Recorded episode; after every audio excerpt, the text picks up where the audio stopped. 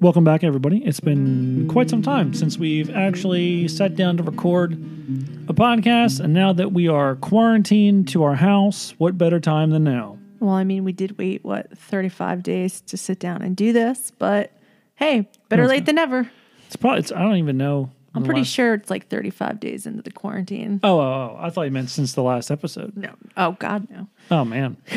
uh, so, anyway, by now, if you're living under a rock, then you probably aren't really aware of the COVID 19 situation, but the majority of America and everybody across the world are quarantined to their homes for the foreseeable future.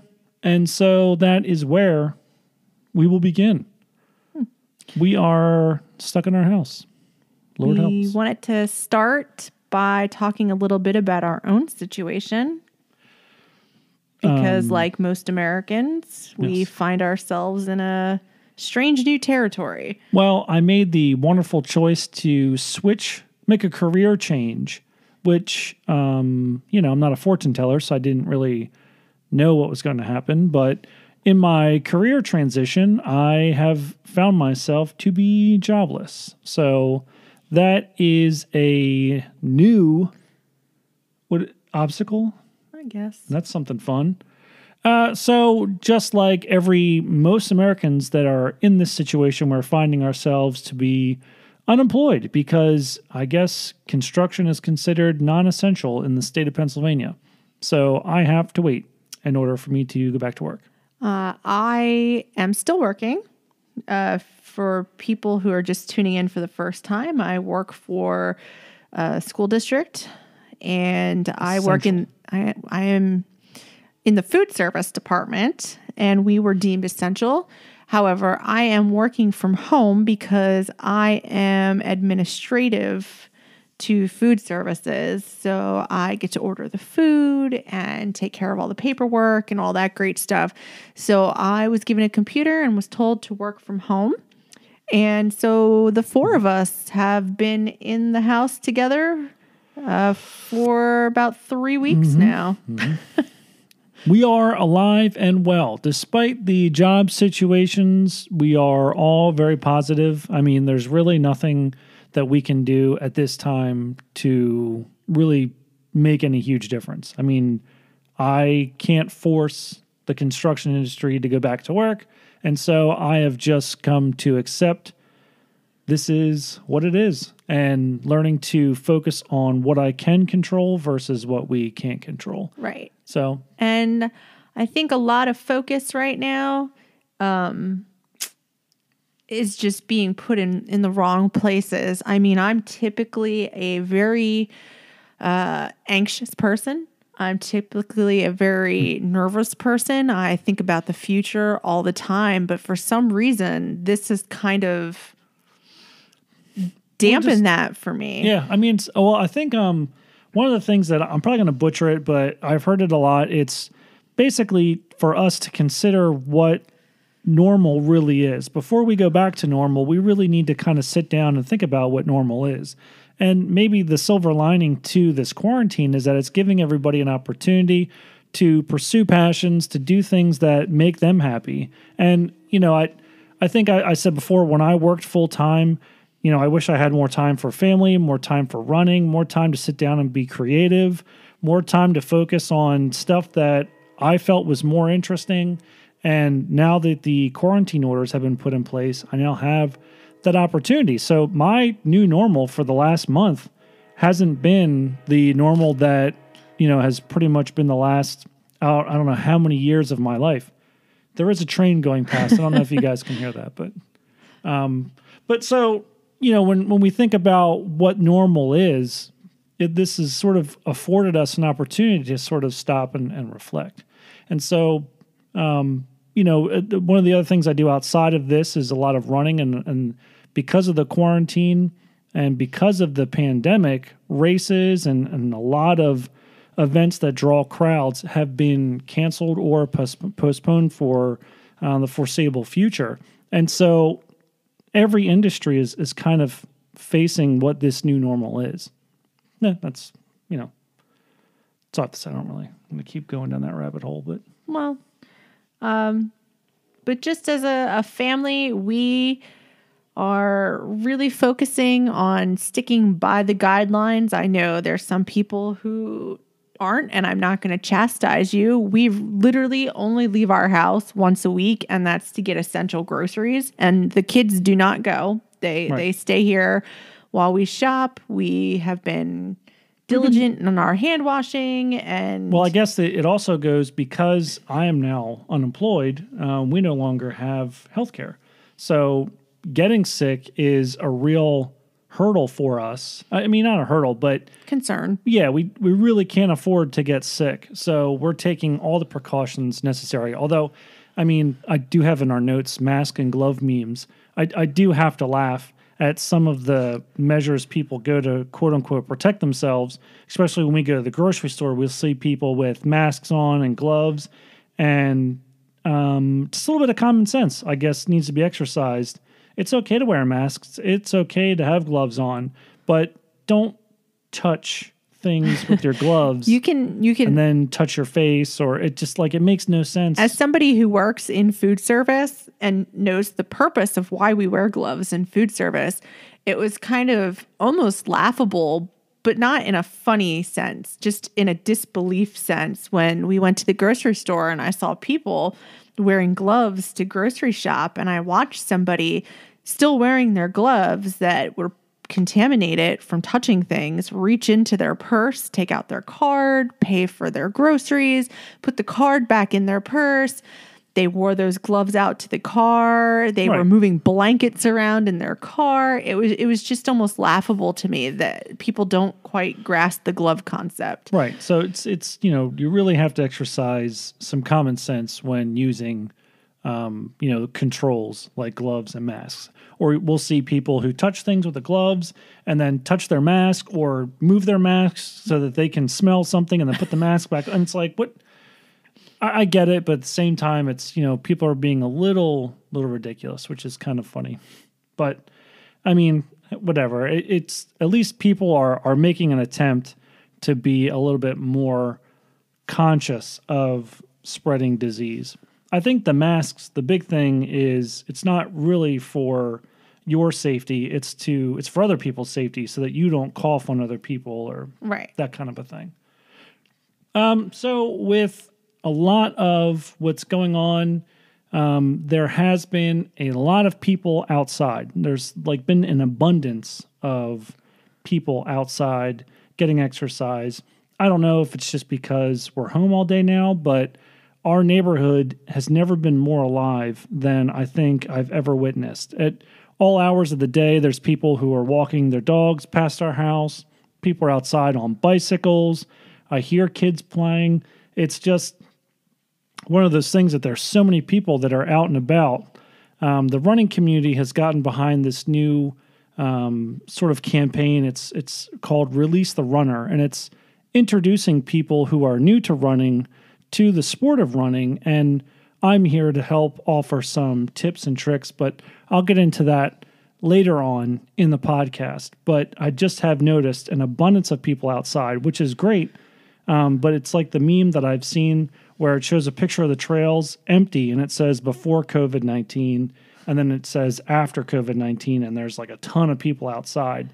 And so when you are outside, I think it's really important to exercise social distancing. But I think there are new studies now that have shown that even six feet, especially for runners, if you're going to cough or sneeze and there's wind blowing, I mean, I don't know. I, maybe it's just me, but without getting on a soapbox, I haven't ran with anybody since this whole quarantine. I haven't met anyone. No, and We've literally kept to ourselves. he has been um, starting to become complacent with his everyday run, and and and we live in a beautiful area, but I guess you know you're you're just sick of running the same route. And he mentioned going to the one rail trail by our house, and we drove by the one day, and I have never seen the rail trail so packed with people. You couldn't even find a parking spot.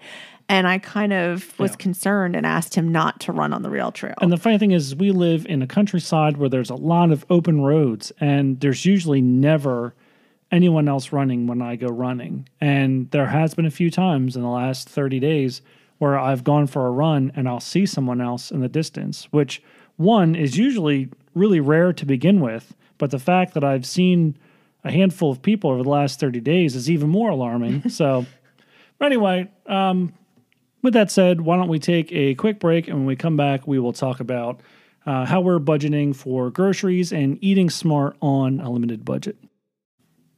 And we are back. Yeah, before we start, growing up, did you watch the Frugal Gourmet? I did. Do you remember that guy? My parents used to watch the Frugal Gourmet all the time. That was like the first cooking show that I ever remember seeing when I was a little kid.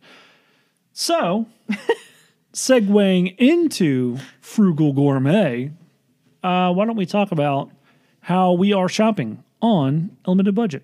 What are some of your tips My t- and tricks? my tips and tricks. Yeah. Well, first off, anybody who knows me personally knows that grocery shopping has always been like a sport to me. It, it's really one of my favorite things to do. Sports may have been canceled except for grocery, Grocery shopping. shopping.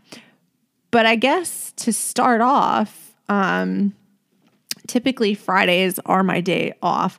And I remember going grocery shopping the day that everything kind of like hit the fan. And when schools were sort of rumoring at the time, I believe that was probably around the 13th of March, uh, schools were rumoring that they were going to Very beginning of March. yeah, they were going to close. Yep. Um, it was my day off, so I noticed there was like a. That's when like the panic kind of started setting in. Oh, the toilet paper. The toilet paper Yes. panic. Yep. Um, By the way, just future reference, in case anyone is listening to this in the future, people in light of a pandemic decided rather than stocking up and hoarding food, they decided to hoard toilet paper. So it was the very beginning of the toilet paper. What is wrong with people? And don't you remember? I was like texting you the whole time I was grocery shopping that day, and people were like crazy. They were buying Cleaning like products and toilet paper. Yeah, but there was this one woman who had a shopping cart full of shaving cream. Do you remember that? I texted you. Um, there was somebody who had an entire cart full of frozen pizza. She wanted silky silky legs. for the pandemic. So I decided to kind of put my game face on and be smart. And in that first pandemic panic shopping trip, I stocked up on lots of what I like to call pantry essentials. I got lots of um, lentils. like canned goods. Well, I got a lot of lentils Okay. uh, quinoa. I made sure I stocked up on my grains, legumes, things like that. I did stock up on canned beans, canned chickpeas. And then when I looked at produce, I, I really wasn't sure what was going to happen. Like people were making it seem like everything was going to shut down, like grocery stores, and we'd be stuck in our houses with no chance of getting out. So I, what I originally wanted to buy were things that would last in our house for two weeks. I got apples and oranges because they would last a lot longer than a banana or a kiwi, um, or berries for that matter. I got lots of things like sweet potatoes and turnips and little delicata squashes. What's the name for that? Like shelf stable, hardy produce that lasts. Basically, the stuff that you can store without having to worry about it spoiling right away. Right. And another good one, I, th- I think we got beets at one point. Um, so that was my goal was to buy sh- more more hearty shelf stable foods. Um, and we kind of kept a rotation going in the beginning. Like we looked to see what was going bad, and that's how we planned our meal Yep. around what was starting to go bad. We did have a Um, lot of meals where it it felt like we were cooking for oh, what's the word I'm looking for? Not you know, not not to sustain life, but we were just we were cooking, we were using what was going to go bad. We're, we're basically cooking smartly, using stuff that we knew in a few days would go bad, versus cooking stuff that you know we we knew we didn't have to jump on right away. Right. And I remember being a little concerned because um, Ken's mom, who lives in Bucks County, which sort of was one of the epicenters in Pennsylvania, Right. they were one of the first counties to get put on stay at home. Um, she had That's right. messaged me the Well, day before us. Yeah, yeah, yeah. they messaged me the day before uh, I went grocery shopping, and my mother in law was telling me that there was nothing in their stores. The shelves were bare. There was no produce. There was no meat. There was no canned goods, no pasta, no tuna, nothing. So I got a little nervous.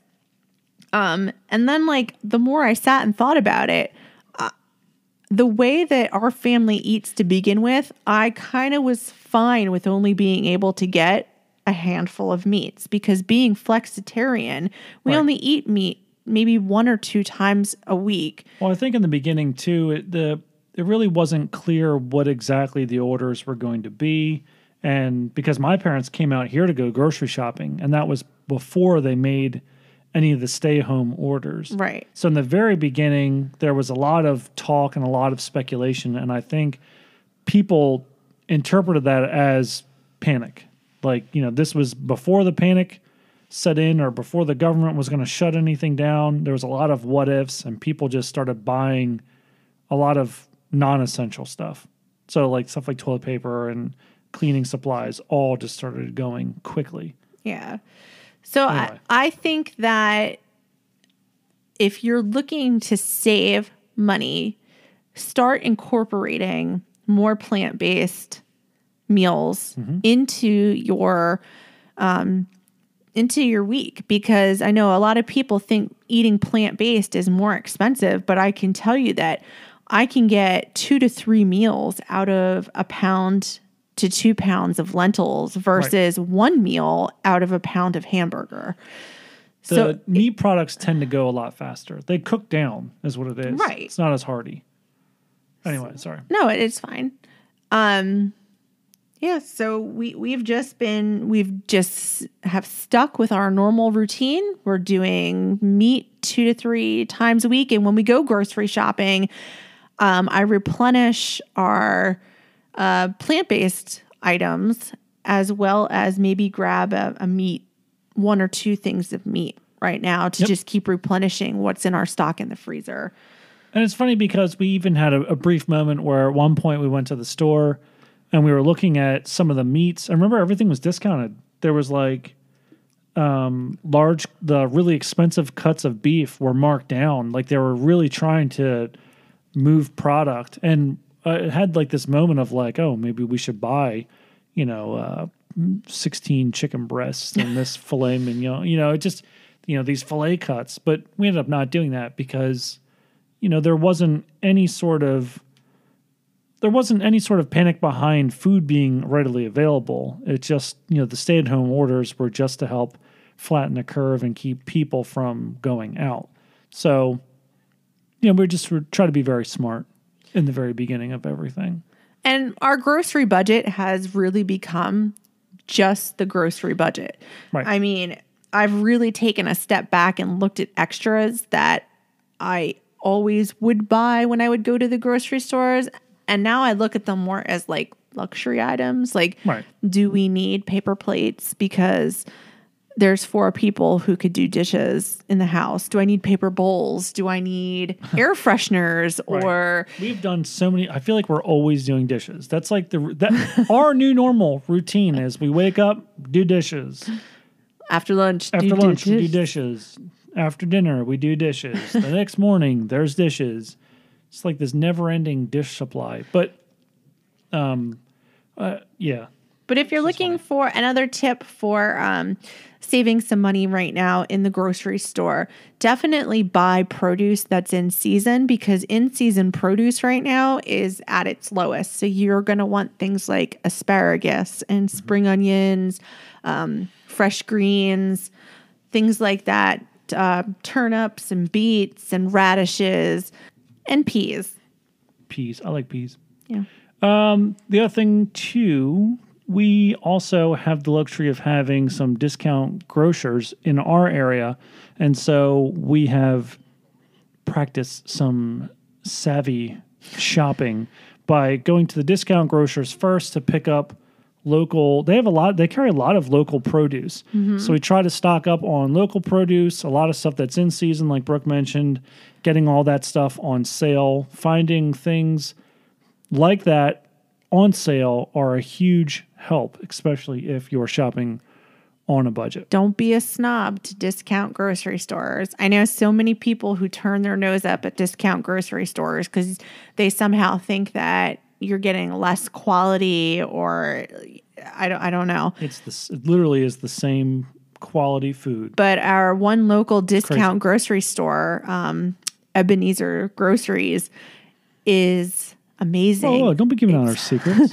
it's it's like it's a discount grocery store, but they sell a lot of natural organic gluten-free items things that you would find as overstocks from whole foods or trader joe's um, a, a lot of places like that and all of their produce they have great organic produce Yep. and it it's so affordable it you can get a, carton of raspberries for 50 cents i mean you can't beat it. no And that same point, they also do have my weakness, which is snacks. I have noticed since I've been home a lot, I do enjoy my snacks. his And matzo bread Brooke is the snack police.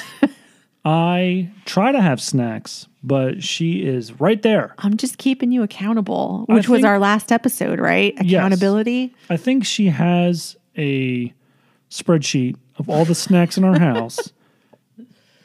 Anytime anyone has a snack, I swear she marks off the quantity because she knows how many chips are left in that bag. No, I'm joking, but trying to uh, eat smart is one thing. Snacking, especially since everyone's home all day, every day, I want to try to minimize snacking because even if you get snacks at a discount grocery store, snacks can get quite expensive. Right. Uh, I think that's a good transition. Speaking of foods, why don't we talk about our spring garden? We, when was that? Two weekends ago? the weekends weekends are starting to blend together now that we're home endlessly. But two weekends ago, we broke out the rototiller and we tilled up our garden. And um, we are happy to have some seeds that we sowed in the ground. Normally, we are list. not this proactive. No. We're those people who get the garden started really late.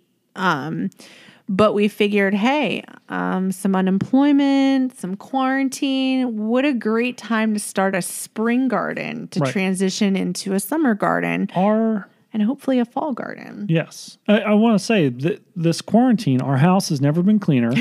um, and I've noticed that things that we used to just let go, we no longer just let go. I mean, it takes, you know, we used to let the dishes sit in the sink and we would wait until, stubbornly wait until somebody would cave and do the dishes. Well, not because we were lazy. We're just more of the family who's like, would we rather spend our afternoon doing dishes or would we rather just get in the car and go somewhere and do something fun? So a lot of our chores in our house take the back burner to adventure.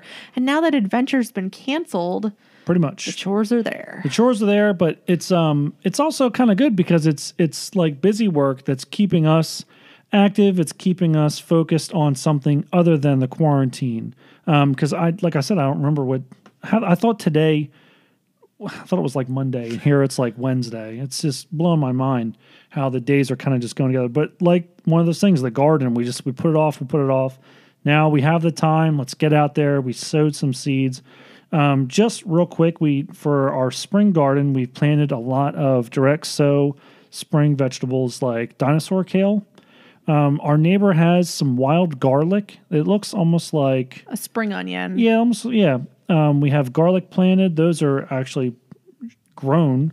Um, carrots, which we have never been successful at growing carrots, and I think a big part of that is we wait so long to plant them that by the time that we should be harvesting, it's too late, or you know, we just let it go for too long. Uh, beets, onions, radishes, peas, uh, spinach, and lettuce Ooh, butter crunch lettuce. one of the big things too, especially with the garden, um, I know we had planted kale last year, and we plant. Our problem is we typically plant too much, and then we end up wasting a lot of vegetables. And the kale just the kale went freaking crazy, and we had kale. It was still growing We even in the winter. Kale and spaghetti sauce. We were putting kale and this. It was. I remember it was that. Christmas. I was outside picking kale off of the plants, and ironically, when we were rototilling for the spring, the the kale that I had chopped down was had already regrown, and those shoots We were must not have to. gotten all the root out. ah, th- this stuff is like it's insane. The rutabaga has. Rutabaga. Um, I'm sorry, not rutabaga. What's that called? What? The stuff on the outside of the garden? Not rutabaga, rhubarb. Rhubarb. We have rhubarb. the rhubarb came back and is like intensely growing back fierce so I, we're gonna have a lot of great um, vegetables i feel like we're gonna have a really great harvest this year and we did um, we found some seed starters um, because of the the pandemic i think everyone is is ordering seed starter kits and we went on to amazon and just a, a simple like starter tray how much was It It was that almost forty dollars. it just it blows my mind I'm start. I'm just like the the price of things on Amazon it, are like very off right now. Like we, like I said, we are taking this very seriously. We really haven't left the house, and Easter was sort of like on the back burner in our thoughts. For some reason, we just kind of forgot about Easter, and we were like, "Oh my gosh, we don't have an Easter egg kit. Let's just." Order one through Amazon, and an Easter egg die kit was what almost thirty Yeah, dollars. yep. it's just you know again considering what your normal life is and then what the new normal is it, we were so used to just ordering stuff on amazon off the fly that you know we just generally accepted low prices second day shipping and bam it's at your doorstep. And so this is kind of you know uh, duh the grocery store has easter egg kits for like two dollars. Yeah. and it was like why what what are we doing? So we went to a local our local hardware store and they had seed starter kits for like three bucks mm-hmm. it was something like ridiculously Three dollars. We got potting soil for three dollars. potting soil and and Some we have, seeds for ninety nine cents. and our, we have so many seeds i don't know why we bought more seeds but we have an abundance of seeds We got tomatoes oh because your dad, the king of tomatoes, who knows when we're going to see him again to get our tomato plants. So my dad um has a greenhouse and he starts like a thousand tomato plants and then we'll say i've got like a thousand tomato plants. How many do you want? And i'll be like oh i'll, I'll have four. And they'll be like four? That's it? I gotta get rid of these. So um, to all of our local friends who are listening if you would like tomato plants please let me know because i can arrange for my dad to drop off starters on the porch and you guys can come pick them up. Anyway, we're, we're getting a little off topic there. So anyway, the, the garden is coming along where we feel more prepared this year than any other year, which is exciting. And um, we're really looking forward to seeing that garden grow. absolutely. I had mentioned earlier about how a lot of races are being canceled and how there's an abundance of people outside and on the road. And so um, I've got involved with BibRave and AfterShokz for the Release the Runner campaign. And this started a couple weeks ago. And I don't know when someone's going to listen to this episode, but um, I have offered some tips for new runners on my Instagram.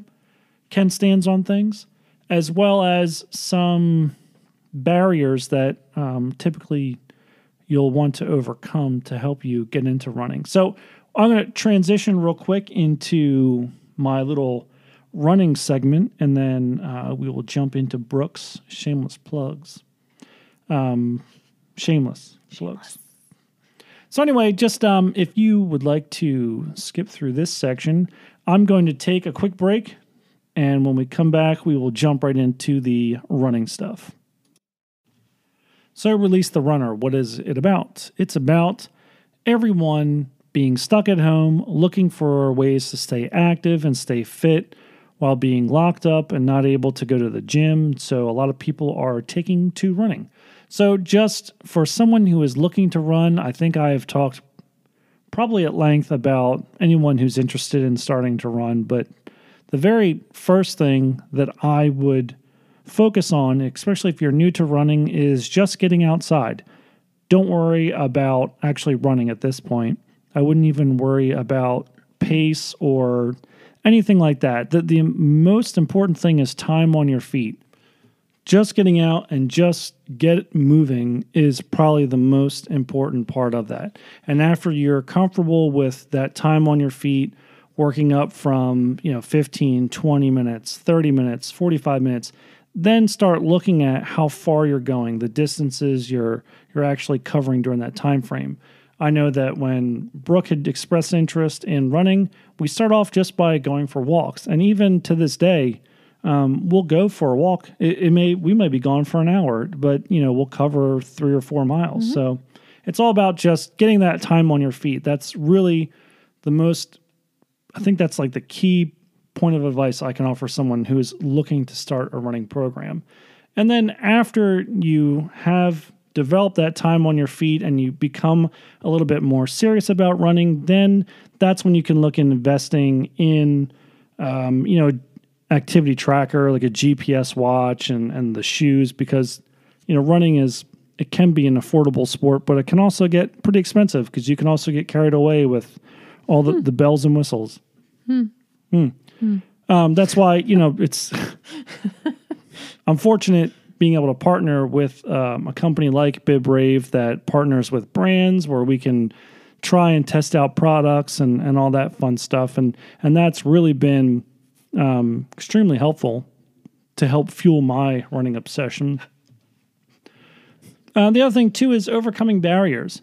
Um, it, it took a long time for me to consider myself a runner. So there is sort of the mental games that you play with yourself, and um, imposter syndrome is is a real thing. Even to this day, I've been running for for years now, and sometimes I struggle with identifying as a runner because when I compare myself to others, I'm I, I didn't run track in high school. Um, I'm not super fast. I don't, you know, uh, set records every time I go running. I just go out and run for me. And you know what? That's what makes me a runner. You don't have to have the the runner's body or a specific look. Uh, if you get out and run on a fairly consistent basis, then you are a runner. And I think that's one of the barriers that you might have to overcome in the very beginning. There's also things like plantar fasciitis and various injuries. I know Brooke, when I convinced her running was fun, she got plantar fasciitis pretty bad. I know that um, it's quite painful. I've suffered from that myself, and all I can tell you is I don't know if if it works for everybody, but I literally massage the living crap out of my arches to the point where I feel like I have obliterated any chance of ever getting that ever again. Um, maybe I'll no, I won't. I wouldn't post a video, but um, there are a lot of resources out there where you can look up how to massage for plantar fasciitis. If you've never had it, um, good for you. That's all I have to say about that. Uh, and then, sort of the last thing that I want to talk about is um, keeping sane during the quarantine. Um, as I said, running running isn't canceled. Um, this is a great opportunity to develop and start sort of a running program. You're locked up. You might as well um, get out and enjoy the outdoors because the outdoors aren't canceled. Um, just group activities, mm-hmm. and so I think it's really important that during this time we don't just sit around and, and watch Netflix all day, which I would love to do. um, but it's it's a great opportunity to to pick up on something and, and develop a running program and get out there and run. The dog must have ran herself because she is just gulping down some water. anyway, uh, that's that's all I have for running. Um, I would, uh, if you get on Instagram, check out hashtag release the runner. There are a lot of people who are sharing a lot of great tips. Um, a lot of people talking about tips for new runners, and then also sharing some of the the barriers they've overcome um, to develop their running program. Anyway, I feel like I'm mumbling. So with that, why don't we just jump on into Brooke's shameless plugs? My shameless plugs. Well, I figured normally I talk about brands of, mm. of things.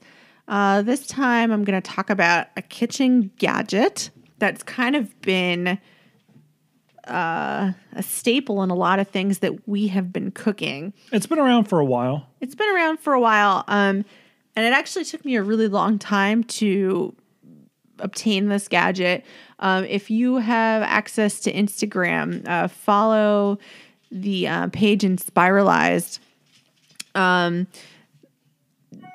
it is the page for the Inspiralizer, which is the contraption that makes veggie noodles um, out of anything. And um, Ali, the creator, she has several cookbooks. And, you know, a lot of people, when they think of veggie noodles, they think of zucchini. Right. Um, but she shows you how to make things out of anything.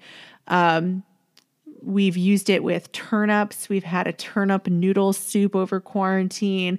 I've been spiralizing zucchinis and throwing those into lasagnas. Um, I've been spiralizing carrots, and we've been having carrot spirals in our salads. Well, and um, before we got the Inspiralizer, we had like a handheld gadget. Veggetti, and the Veggetti. It, it worked pretty good, but um, I, there was just some flaws with it, I guess you could say, some design flaws. So it really wasn't the best tool to use. And I think the other thing too is even if you follow Inspiralized on Instagram, you don't really have 100% access to all the like some of the like staple recipes. She may show pictures of some of the stuff, and she she has a yeah she has a newsletter that you have to subscribe to in order to get So, a I lot mean, of the recipes. getting the Inspiralizer was one thing, but it, it came with a cookbook, which um, you know was was really awesome, and that's where we really kind of took off because yeah, we got ideas from the Instagram page, but having the actual something about having the physical book and having the recipes right at our hands made it a lot more easier to just adopt. Um, you know, the put just putting in motion, starting to to make the recipes that were there. And you can even find her cookbooks at um, public libraries because we we got one with the Inspiralizer uh, when I received it as a Christmas gift. But I went to the local library and got another one of her cookbooks, and we made some recipes out of that one as well. We were hashtag inspiralized. So that's my shameless plug. We have been using our Inspiralizer all throughout this quarantine. Um, I, like I said, I've used it to make soups. We put garnishes in our salads. The one day I had a butternut squash that was ready to go bad. So Ooh, yeah. I made butternut squash noodles, roasted them in the oven, and we had these butternut squash noodles on top of a spinach salad with curried tuna. It was um, really good, It was really, really good. and and and you know it's not hard to make this stuff. It's it's really simple, and that's what I think is is really um, the selling point of it is that it's really not that hard once you actually do it. and it cuts down your prep so much. Oh, yeah. One of my main irritations with cooking meals is chopping veggies. I feel like it takes forever to chop veggies. The only other thing I, I would say with that, um, chopping vegetables is a pain in the butt. If you do get the Inspiralizer, I would get a small bristle brush to clean it with. Yes. That is one thing that is not included in the kit, which was an essential part of cleaning it because it has little nooks and crannies with sharp blades. And so having a like a bristle brush to get in there to clean it out was pretty important. So that's my shameless plug, the Inspiralizer. Um, and I guess we'll move into cooking with Brooke, the last segment. Um, we have an abundance of meals to talk about. Quarantine meals. Um, well, I mean, my gosh, we could go back for months since it's been months since we we did a um, podcast. But I'm gonna just gonna talk about a few things that we've made while we're stuck in the house for quarantine. Um, some of Ken's favorites, some of my favorites, one of the kids' favorites, and then I just want to briefly touch on something we've been doing for lunch every now and then. Um, so let's start off. If you're following our Instagram, if you're following our Facebook page, and you can see these pictures, check them out, give them a like. Um, our kids have been troopers through this. They have just been eating whatever I make, no questions asked. Not saying that what I've been making is bad, but you know, uh, the social aspect of it, you know, people have their opinions on school lunch, but the other day my son filled out a form for the guidance counselor and she said, What do you miss about school? And he said, School lunch. And I said, Well, why did you say that? Because, you know, I'm feeding you really good here. And he said, I just miss sitting down and having lunch with my friends. So the kids have just been troopers eating three square meals a day with they're mom and of dad. Yeah, they're yeah. I was gonna say they're tired of sitting with us. They're tired of they're tired of healthy food. Um, so I tried to make something the other day that I thought was going to be really fun for them. And I was browsing through my many Pinterest recipes and I found a recipe for vegetarian pizza muffins. And I thought, well, we have half a jar of pizza sauce in the refrigerator. I've got peppers that are getting ready to go bad. And we have core staple, baking staples in our house. I made sure to get those when I went to the store and um, it, it, was minimal ingredients. It was just some flour, some Italian seasoning, baking powder, um, a little sprinkle of cheese. We're not huge dairy eaters in this house. I do keep cheese in there for the kids. So I thought you can't have pizza muffins without pizza, or excuse me, without cheese. So I made these muffins. They had some. Oh, I'm sorry. They had some peppers and some cheese in them, and there was actually a little bit of spice to them because there was some red pepper flakes Yes. in the muffin. And I put a little glaze of pizza sauce for them to dip it in. And we had some pizza flavored spaghetti squash on the side and a fruit salad. And they were really pleased with that meal. So I was happy with that. They went pretty quick. I try not to eat my. I try not to overeat my share of muffins because I could have eaten the entire tray. Uh, we're, They were good. yeah, they were. They were really good. And it was just really something different to break up the Yeah. formality of dinner. Finger foods. Hit with the kids.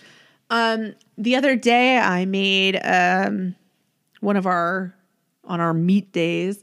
We had some Korean turkey over rice with a side of salt and pepper cauliflower.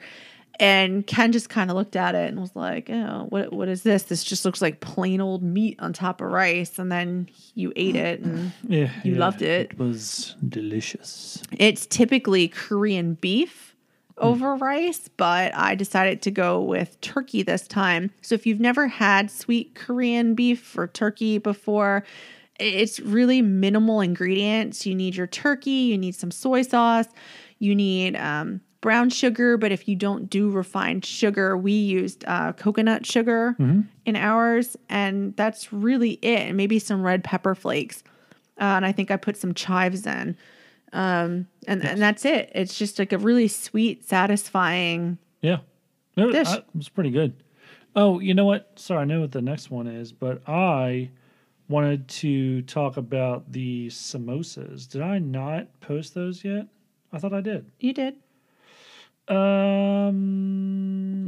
Oh, oh, oh, oh, oh, there we go. The another like meat meals, the beef samosas, which we we've done these before, and uh, we I had them again, again. I had some wonton wrappers that I had previously bought that I found and was like, oh, these are going to expire. Let's create something with them. And so we paired that with a couscous, or Cur- no, curried couscous. curried couscous, which um, I don't know if we uh, we've been using a lot of curry powder. We eat a our- lot. We we eat abnormal amounts of curry powder in this house. Yeah, um, and so I feel like curry powder has the has the ability to transform like the most mundane stuff into something that's super delicious. Mm-hmm. And so Lots of flavor. So that you know that couscous by itself would be very plain and, and kind of boring. So with the curry, just simple. My point is simple changes, simple ingredients, just some basic spices added to ordinary foods can make them extraordinary. Anyway, so uh, we are going to talk about today's lunch, which was chia pudding. today's lunch, and we actually had one a f- about a week or two ago. It's something that I've been trying to do for Ken and I at least once every two weeks. We have an abundance of chia seeds. Yes. Um, this was something that I typically eat on my summers when I have off from school. Um, I, this isn't something that Ken's actually had before, and I kind of just made it the one day, and he was like, "What is this?" I was like, "It's chia pudding, and this is what we're having for lunch today." There's so many variations on chia puddings. If you've never had one, they're so decadent and sweet from Mm-hmm. like unrefined sweeteners like Yeah. honey or maple syrup but it, it you would think it's really bad for you that it's super sugary but it's all It's all natural. it's all natural ingredients and Hmm. Yeah, I'm looking actually. March 30th was the last time I shared something, which was the chocolate peanut butter chia pudding, and it had strawberries, um, roasted peanuts on top of it, and a sliced banana. And today we had like a. We're really big on the chocolate chia pudding. It's like a chocolate chia that pudding, That one right? was chocolate banana peanut butter the base of it what was today? today i made a dark chocolate orange Oh, yeah, chia the- pudding yeah, I, I'm a sucker for chocolate with citrus. That combination is very good. You didn't get the picture posted yet, but um, I topped that with some really thin slices of orange. Hmm. And then I just happened to be digging through the cupboard and I found an unopened bag of granola that was orange blossom granola. So the Oh, yeah, granola had citrus on it. And then I melted a little bit of crunchy peanut butter hmm. and drizzled that over the top of the pudding. And it was ah. delicious. sometimes stuff's so good that I just eat it and I don't really look at what I'm eating, which probably isn't a good thing. Hmm. it just tastes really good. So you if know? you're Couldn't looking help it. for something again inexpensive, something super easy, super fast, you throw some chia seeds in a bowl with milk and some sweetener and what other other elements you want in it, whether it be peanut butter or cocoa. You leave it in the refrigerator overnight and voila, you have pudding the next morning. Super easy. um, what's the last one on the list? Uh, last one on the list was one of my favorite meals that we had. I don't know why. Being stuck in the house, I try to limit the amount of white potatoes we eat, but for some reason, white potatoes have been so comforting to me. Like we've had it in the samosas, we've had Thanksgiving bowls. yep. We've we've had a lot of potato since the quarantine started because again, they're a very shelf stable product, something that I'm going to buy and it's going to last. And they're pretty hearty. So if you like the potato is a very filling vegetable on its own. I mean it's it's very starchy, so a lot of the starchy vegetables are very filling. So it doesn't take a whole lot for you to feel satiated. So I found, um, digging through our cupboards, I was like, oh, I have one good serving of TVP. And if you don't know what TVP is, it's textured vegetable protein, uh, soy. It kind of looks like dehydrated beef. That's kind of what the appearance is. You boil it in broth or water, and it really does take on the texture of ground beef. Yeah, it's the um, vegan shepherd's pie, TVP shepherd's pie that you made. Um, had I not, and in fact, we started eating it, and our son was like, "What is this? Is this real beef? What is this?" It's it it takes on such the texture and mouthfeel of ground beef that it's kind of, I mean, you know that it's not beef, but you also, it's so close that you're kind of wondering what meat product it is. What else did I make? I made a side of roasted roasted Brussels sprouts. Brussels sprouts. Meal. So I did a homemade, a quick homemade gravy, put that in with the TVP and my mixed vegetables, my delicious mashed potatoes on top of that. Hmm. And I don't know, there's just something so comforting about shepherd's pie. So that's been one of my favorite meals that Yes. we've made. I don't know if you are into bowl meals, but this is the perfect meal to shove into a bowl. I don't know if you're like me, but I just mix it all together. So in the picture, it's kind of separate, but immediately after taking the picture, I whipped up the mashed potatoes. Well, the shepherd's pie is already in a mix of its own, but I mixed in the Brussels sprouts within my bowl, and it made for very delicious meal. I thought it was, was pretty much one of my favorite meals in the past, you know, however many days it's been. Although, no, I take that back. We've had so many great meals We've had a lot. I could sit here and talk about every single meal that we've had. Well, I guess the other thing too is I didn't realize how often we would go out to eat.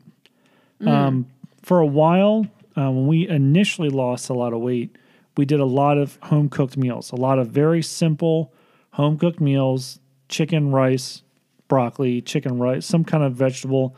And I've noticed that the last couple of years, we have our going out to eat has been a little bit more consistent. The busier the kids get, the more activities the kids get in. You know, our daughter's involved in an organization, and every time she has a meeting, it's they cook dinner.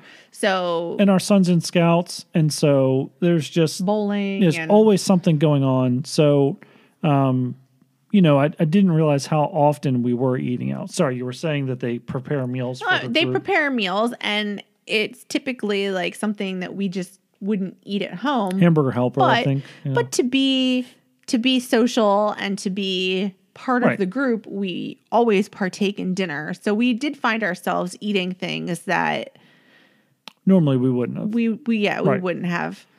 Um and so yeah then that's the thing is having been sort of stay at home and and not able to go out to eat as a family um there even with the uh, promotion of takeout we really haven't taken advantage of that Since March thirteenth, we've had takeout two times. yeah The first time, and both times were Chinese because I will admit Chinese is my weakness.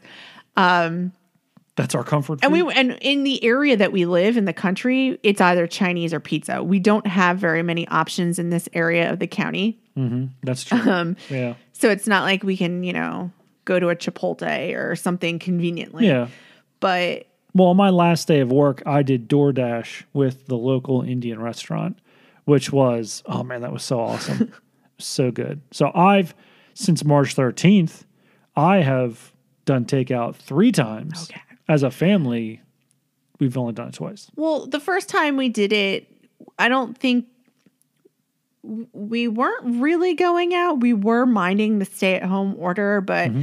there was such a push in the beginning to support your local businesses that we were Right. like, okay, we're going to get some takeout. But it was almost an eye opening, scary experience for me when I walked into the restaurant to get our food and the woman was wearing like almost like a full outbreak. Hazmat outbreak suit, hazmat suit carrying a can of Lysol. And I kind of was freaked out and didn't want to get takeout after that. Yeah. And our most recent experience getting takeout wasn't any better No. because since that first takeout experience, a lot of restaurants have just decided to close up shop. So we decided to get Chinese again at a different Chinese restaurant, only to discover they're the only Chinese restaurant open in the entire area. Yeah, and I just you know I, I really appreciate supporting small business, but unfortunately, this it, it works to a point. This business, I don't think under this model can handle it. They they cannot handle the mass amount of takeout orders plus strict guidelines on people maintaining proper distances and there's just a lot of confusion. We waited, I mean, we ordered food and I would say over an hour later we actually got our food, which you know, a, a normal circumstance I don't think it would have taken that long, but because of the strict guidelines on human interaction, it just added another element that kind of made us think like, okay, you know what? Maybe we don't need to do this going forward. We're we're better off just cooking at home because you know, we we're not going to wait an hour. We're going to uh, the time that we wait is going to be on us. How much time we're investing and putting into a meal. Yep. So, well, anyway, thank you for joining us. This um, was kind of fun. We haven't done this in a while. Um, not gonna make any promises because last time I did that, I think I was like, "We'll see you guys next week," and we never came back. It's been like months. Um, but I will leave it open ended. This is the quarantine. We do have some more time on our hands, and as we go along, maybe we'll be able to share some more things. Anyway, I'm rambling. So, uh, thanks for joining us, and we will see you guys next time. Thanks, guys. Stay safe. Yep. Bye.